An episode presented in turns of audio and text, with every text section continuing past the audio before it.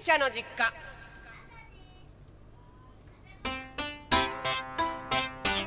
どうもおかえりなさい勇者の実家を開いていきたいと思います。おかえりなさいウェルカム勇者の実家へということでまずあれかがお送りをしていきますけれども、えー、夏休み、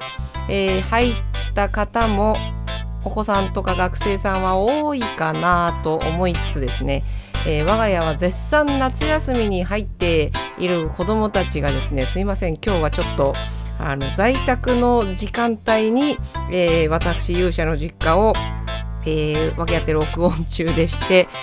大変申し訳ないんですがたまに声が入るかもしれません。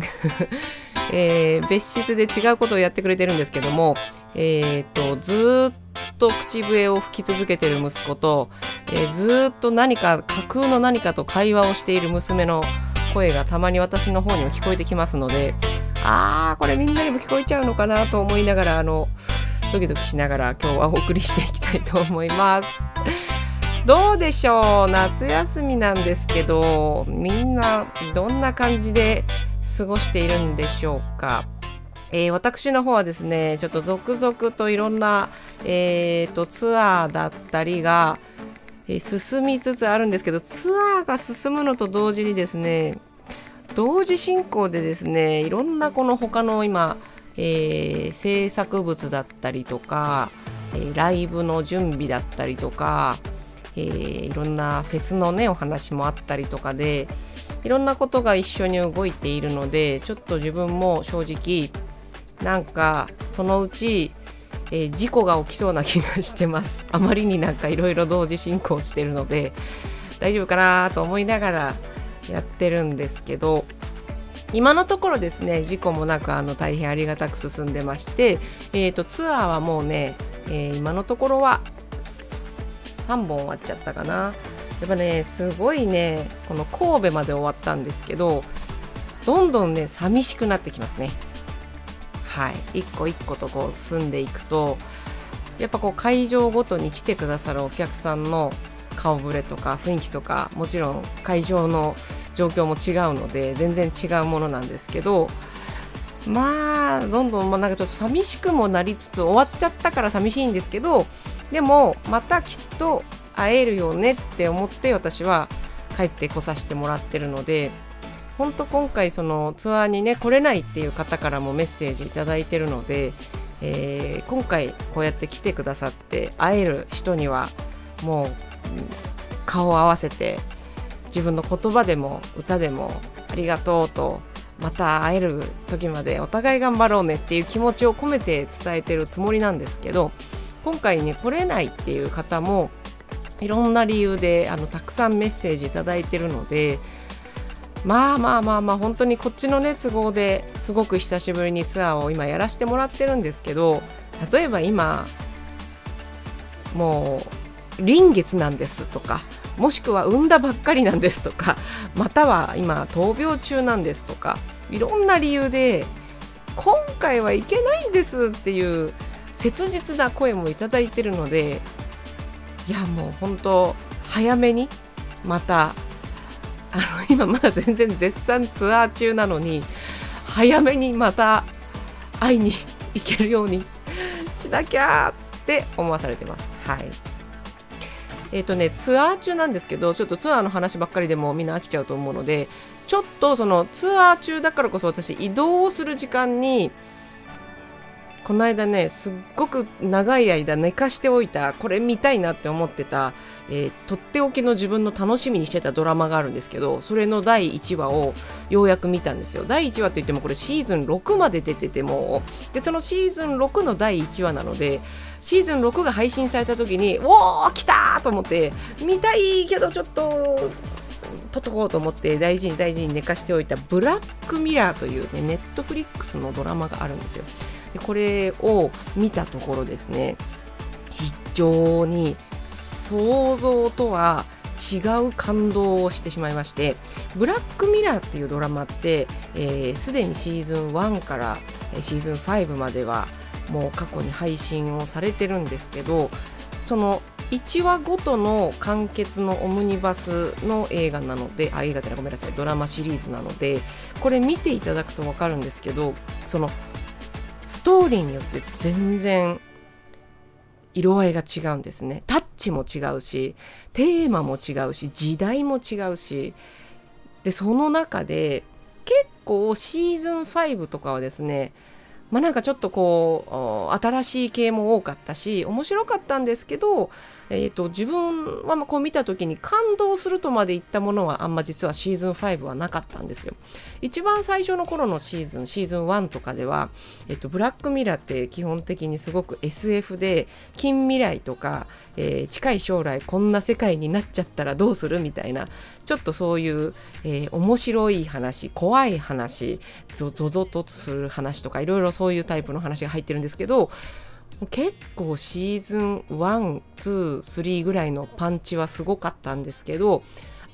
最近はちょっと落ち着いてきてたかなというところにこのシーズン6の第1話を実はこの CM?CM CM っていうのかな、えっと、予告編か。予告編を見た時に私がすごく好きな女優さんが出ていることが分かったのでそれもあってすっごい楽しみにしてたんですね、えー、この女優さんっていうのがあんまり、うん、どうなんだろう。でも欧米ではすごい有名な方なんだろうなきっと。えっ、ー、とねアニー・マーフィーさんって言ってえー、とこちらもまた違うドラマですごい有名になった女優さんなんですけどたまたまそのねドラマを私知っていて「シッツ・クリーク」っていうドラマでなんかすごい面白いコメディなんですよ。このドラマはまたそれはそれでぜひ、えー、お時間ある時あったら特にあとね最近笑いたい笑ってないなっていう人がいたらこの「シッツクリーク」はコメディなのでぜひ見てほしいんですけど、えーと、すごいもともとお金持ちだった家族がちょっとこうとあることで、えー、シーズン1の第1話に没落してしまって、えー、すごい大変なところから生活をこう再構築していくっていうところから始まる超コメディドラマなんですけどえー、1分に1回ぐらいもう爆笑しながら見れるっていうもう最高に元気にしてくれるドラマなんですけどこのシッツクリークに、えー、その没落してしまう家族のうん、娘さんと娘と息子がいて兄弟なんですけどその娘さんまあ大人なんですけどね。娘さん役で出てたのがアニー・マーフィーなんですよ。この女優さんの名前アニー・マーフィーなんですけどこのアニー・マーフィーがこのブラックミラーのシーズン6の第1話の主演をしてるっぽいぞっていうのが予告編で分かったのでああすごい楽しみと思って撮っといてこの間のえっ、ー、とツアーのえー、前日にですね、えー、自分がそのプロモーションとかも入れていただいたということで早めに前乗り前日入りをした時があったんですけどこの時新幹線の中で、えー、時間があったのでダウンロードしておいたのでそれを見ることができたんですね。えー、そしたら新幹線の中で見てたんですけど音はあの自分のイヤホンで聞きながらちゃんと音も聞きながら見てたんですけどなんとなく想像をしていて、えー、こういう感じなんだろうかと思っていた、えー、ドラマを、まあ、半分ぐらいまではドキドキしながら見ていたんですけど半分ぐらいからですねうーんとすごいなんかその展開がぐるぐるぐるっと回っていって、えー、最後私は生きる生きる力とか生きる喜びっていうのを自分自身が改めて考えさせられたような気持ちになるぐらい感動してしまったんですよ。このブラックミラーのエピソードを見て感動したっていうのが多分シリーズ通してもこれを含めて数本しかなかっただろうなって思うぐらいなんですけど私最後あの新幹線の中でこれ見ながら一人で泣いてたんですよ。で隣の席は誰もいなかったんですけど隣の隣の席に多分あのサラリーマンのこうビジネスマンの方がいてちゃんとこうスーツを着たおじ様が座ってたんですけど多分すごいこっちのことを変な人だなって思ってるかもしれないなって思ったんですけどもちょっと我慢できなくてまあまあまあまあものすごいもう感動して泣いていて。すごい、えー、このドラマには新しい展開だったなと思うんですけど結構ね、えー、シニカルなところもすごくやっぱり入っていて今このドラマはちなみにネットフリックスで配信をされてるんですけど今現実の世界の中で実はこのネットフリックスをはじめとしてここだけじゃないけどいろんなところでドラマとか映画の,、まあ、あの見放題配信システムってここ何年間かでもうまあ王道になって皆さん何かしら配信のチャンネル一つは登録してたりするかなと思うんですけどこのことによって実は、えー、ものすごく困っているというか、えー、今までと同じようには仕事ができなくてちょっとこう搾取されてるじゃないですけれども厳しい状況に追い込まれてる俳優さんとか役者さんえ脚本を書く方とかがいるぞっていう話を最近あのアメリカなどのその俳優の労働組合がねあちらの方にはあるのでそういうところに所属をされてる人のツイートなんかからも見ることがあったりしてでこれニュースにもなってるのでね知ってる方も多いかと思うんですけどでその方たちがですね何に起こってるかって、まあ、いろんなことがあると思うんですけども特にこの配信システムが始まってから今なんかこの大手のえま、ネットフリックスだけじゃないと思いますけれども大手のその配信会社が、えー、俳優さんたちにちょっとなんか特殊な契約を持ち出すことがあったそうで特殊というかそのちょっと私が聞いたらすごい特殊と思っちゃったんですけど、えー、俳優さんのね顔とか声とかを1日かけてレコーディングするんですって。録音録音というかそのと撮らせてもらう。そしたらその1日で撮った俳優さんの顔とか形とかを使ってあの AI だったりとかでそれをデジタル加工をすることによって永久にコンテンツ化してえー、ドラマの中に出演させたりとかいうことができるっていうようなもしかして時代になっていくのかなっていうことを見越してそういう契約が始まるのかみたいな話があるそうなんですよ。もう始まってるのかどうかすいません、詳しくないんですけども。で、その契約をしちゃうとですよ、これまでは例えばドラマ1話出る1話分のギャランティーをしっかりその報酬をですね1話にかかった、えー、自分の演技のその時間とか、えー、労力っていうものに対価をいただけてたはずなんですけどそれが今後はたった1日その録画された自分のソースですよね、えー、自分の資料的なもの体の形顔の形などなどを元にしてあとはもうこっちのデジタル加工であのなんでしょうフェイクニュースじゃないけどいくらでも作れちゃうからアニメみたいに。あとは本人にいらないから大丈夫ですってことで1日分のペイしかされない。で延々とコンテンツにはそれを使われていくっていうことが起きてしまうみたいな話があるそうでそれはものすごくちょっとこう問題があるというふうに、えー、感じる当事者の方がたくさん今こうデモとかをされてるんですけどそうなるのも至極私はあの納得してしまうなと思ったんですけども実はこの「ブラックミラー」のシーズン6の第1話がねまさにそれにちょっと関連するような内容のストーリーだったんですよ。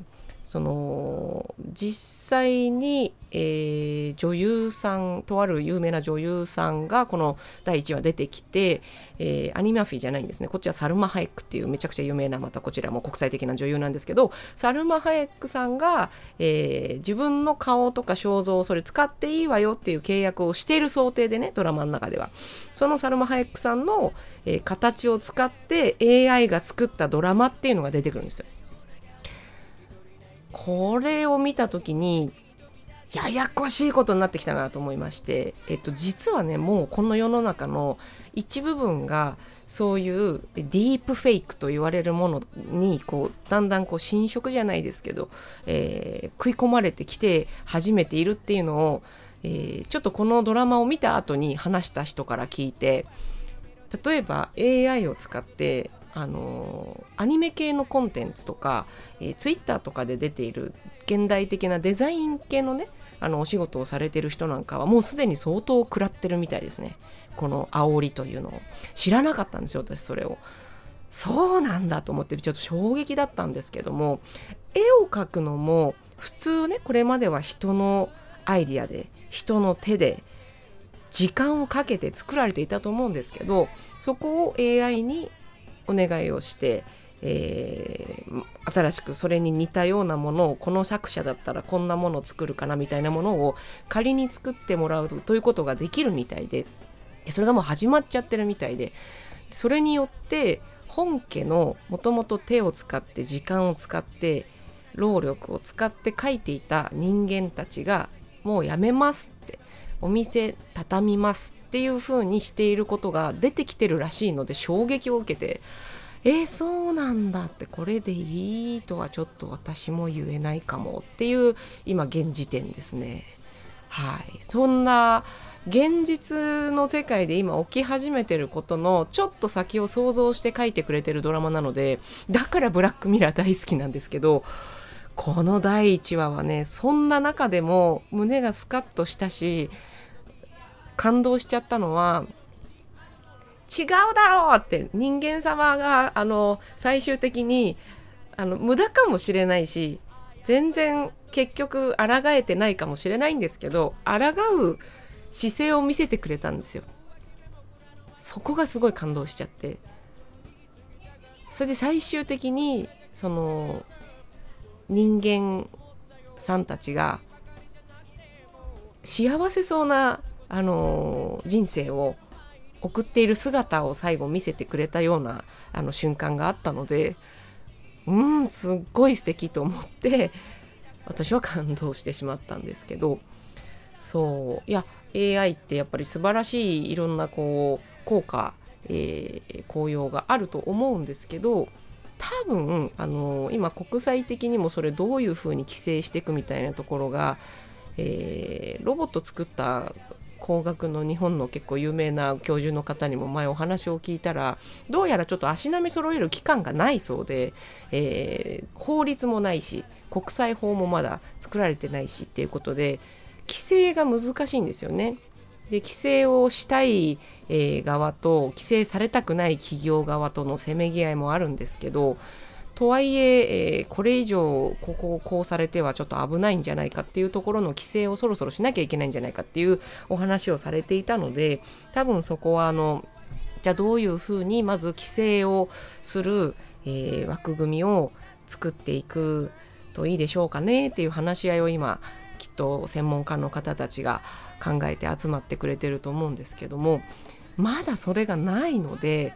ああこれは確かにちょっと怖いって思ってしまうんですよ。これめちゃくちゃでもね面白いから是非あの SF 系が好きな方とか見てみてほしいなというふうに思いました。はい。ね、ブラックミラーというドラマなんですけど、ちなみにそのさっき言ったあのこのブラックミラーに出てるアニー・マーフィーさんって、えー、シッツクリークの方ではすっごいキュートで、えー、っと没落してしまったその元そのすごくお金持ちの家庭の娘さん役なのでもう振る舞いとかがもういちいちすっごいなんかねおおしゃまだったり、えー、ちょっとなんかこう高くお高く止まってる感じだったり、うん、全然憎めない感じのこう可愛さたっぷりの感じなんですけどそのアニー・マーフィーさんがまたねブラックミラーの方でものすごいいい味を、えー、出してくれているのでその違いを楽しむのも楽しかったりします。はい、というわけで、えー、ちょっと私からのおすすめのドラマを、えー、紹介してみました。なんか私多分ちょっと人とあの好みが違うのか全然こう学校の子供のお友達のお母さんとかともあの全く話がですねあのか噛み合わない時もありましてね、どんなドラマが好きなの？みたいな感じであの一昔前ですけどやっぱりちょっと韓流の皆さんのドラマがすごい好きでいろいろ教えてくださったんですけど一個もごめんなさい分かんなくて困ったなと思って。困ったなと思っていたんですけど韓流のドラマをちゃんと見ようと思って教えてもらったやつも1個だけ見てみたちょっと途中まで見てみたものがあるんですけどもちょっと最後まで見きれなかったりして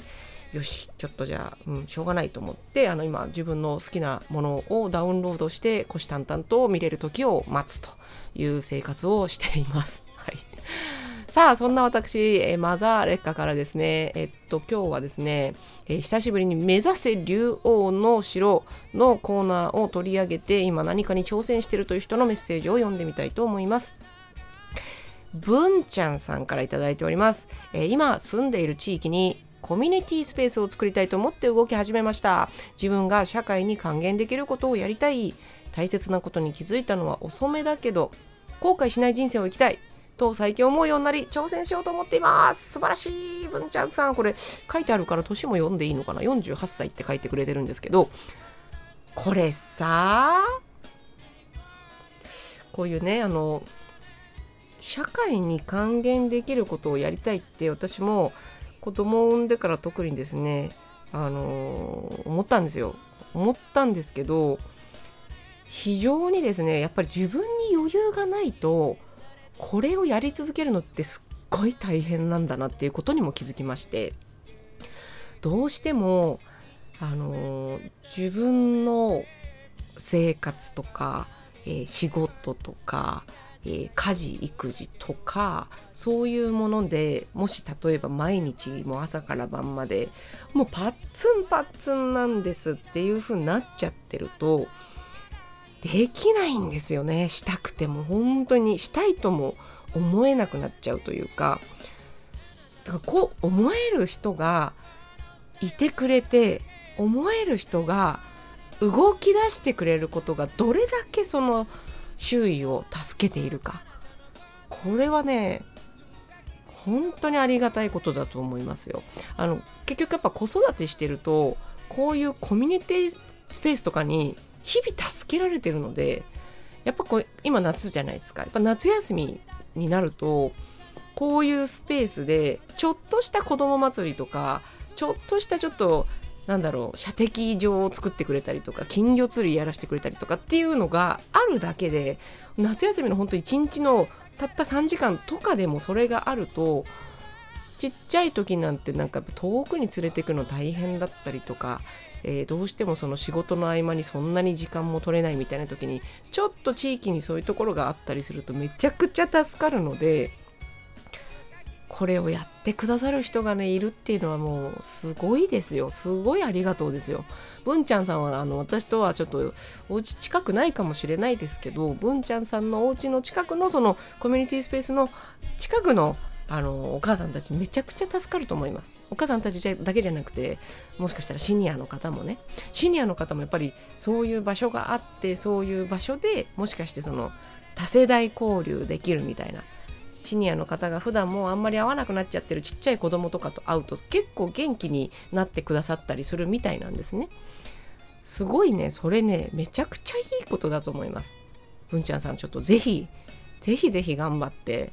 そしてぜひぜひなんかまたお話を聞かせてほしいなと思います。ありがとうございます。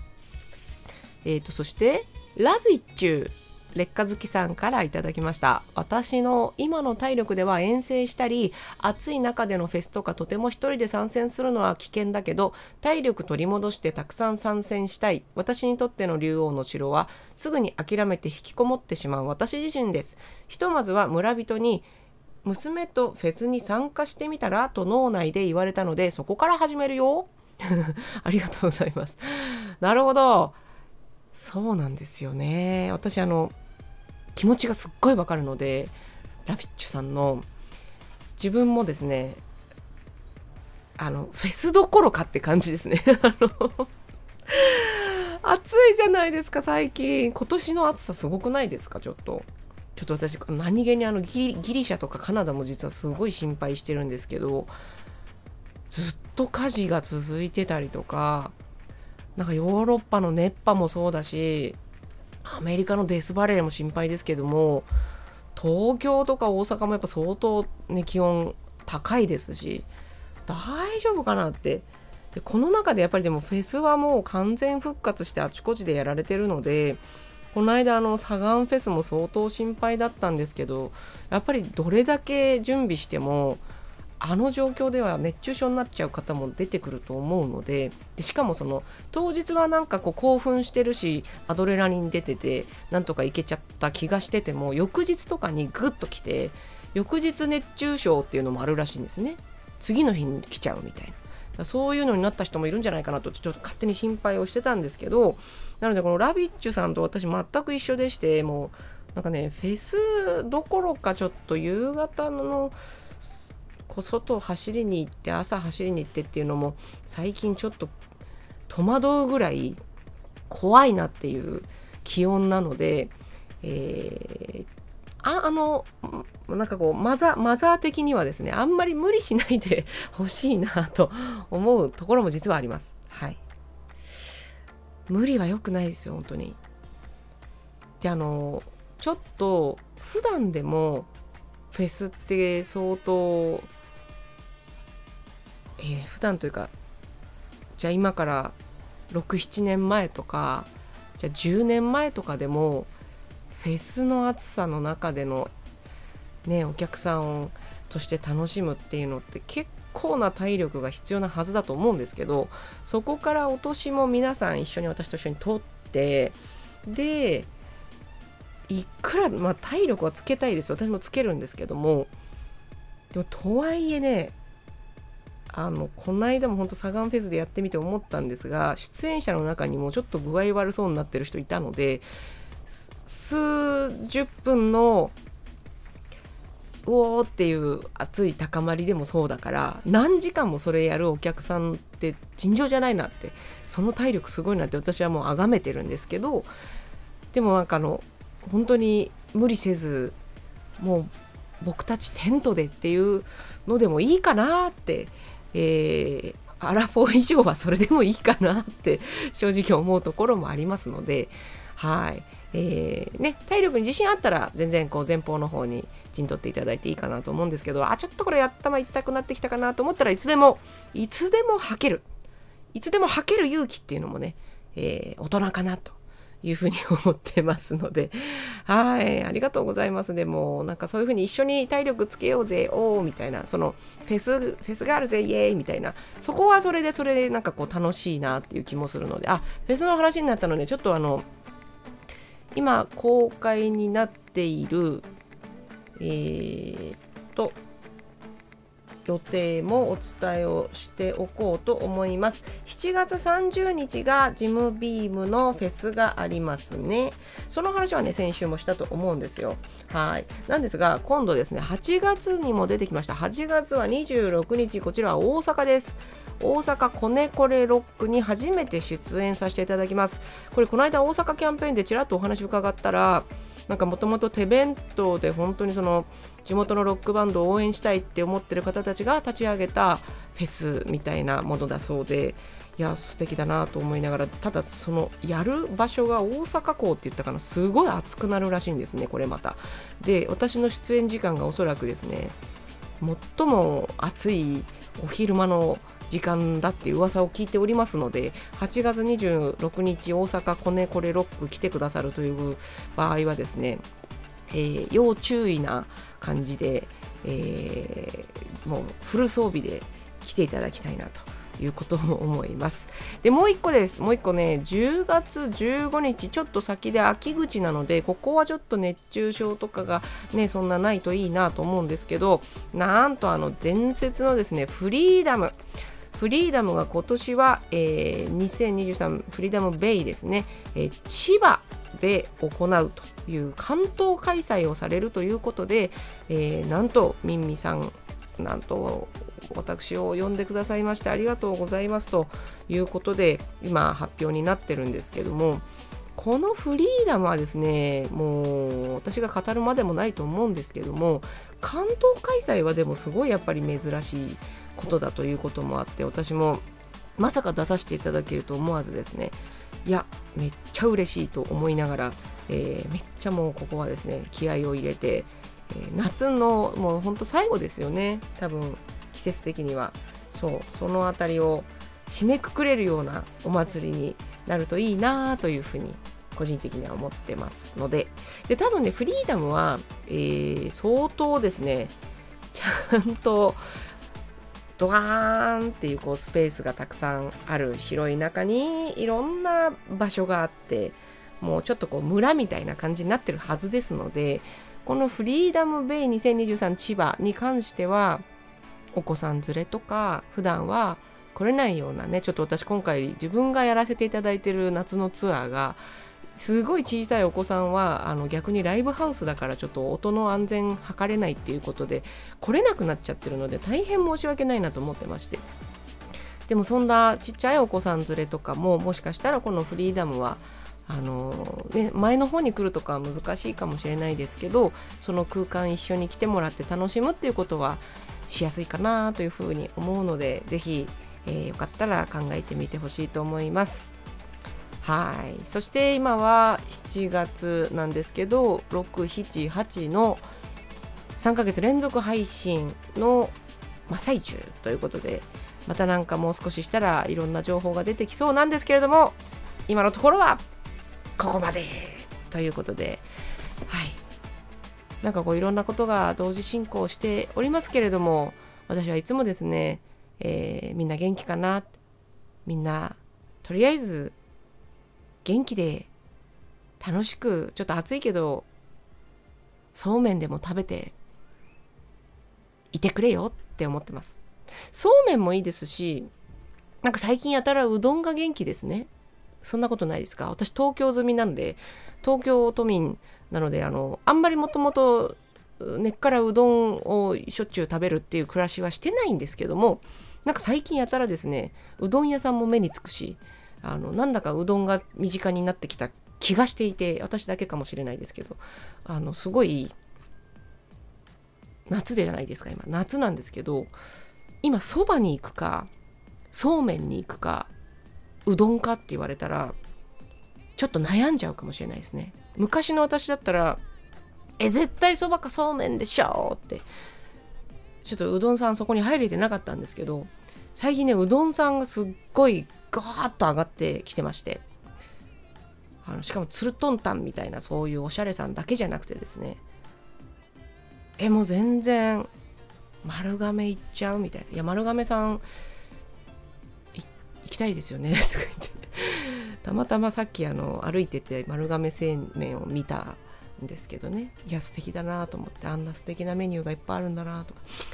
いやもう本当に子供を連れてあちこち行ってちょっと暑いとご飯とか作るっていうよりすごく安く素晴らしく美味しいものが食べれるっていう状況がもしあったらもうそこに駆け込みたいですよね。わかんないです。丸亀製麺さんが安いのかどうかちょっとごめんなさい。知らないんですけど、今度調べていってみようと思います。はい。というわけで、えっと、ちょっと話がね、飛び飛びになったんですけど、えー、皆さんがそうめんでもいいし、うどんでもいいし、お蕎麦でもいいから、えー、なんか、あのー、ちょっとこう、食べながら、元気に夏を過ごしていってもらえるといいなと思ってます。それでは、えー、近々は名古屋のフェスでお会いできる方は、ぜひお会いしましょう。もしマザーを見かけたら、マザーって、マザーって声をかけていただけると、マザーは幸せです。はい、というわけで皆さんも元気に過ごしてください。またねいってらっしゃい。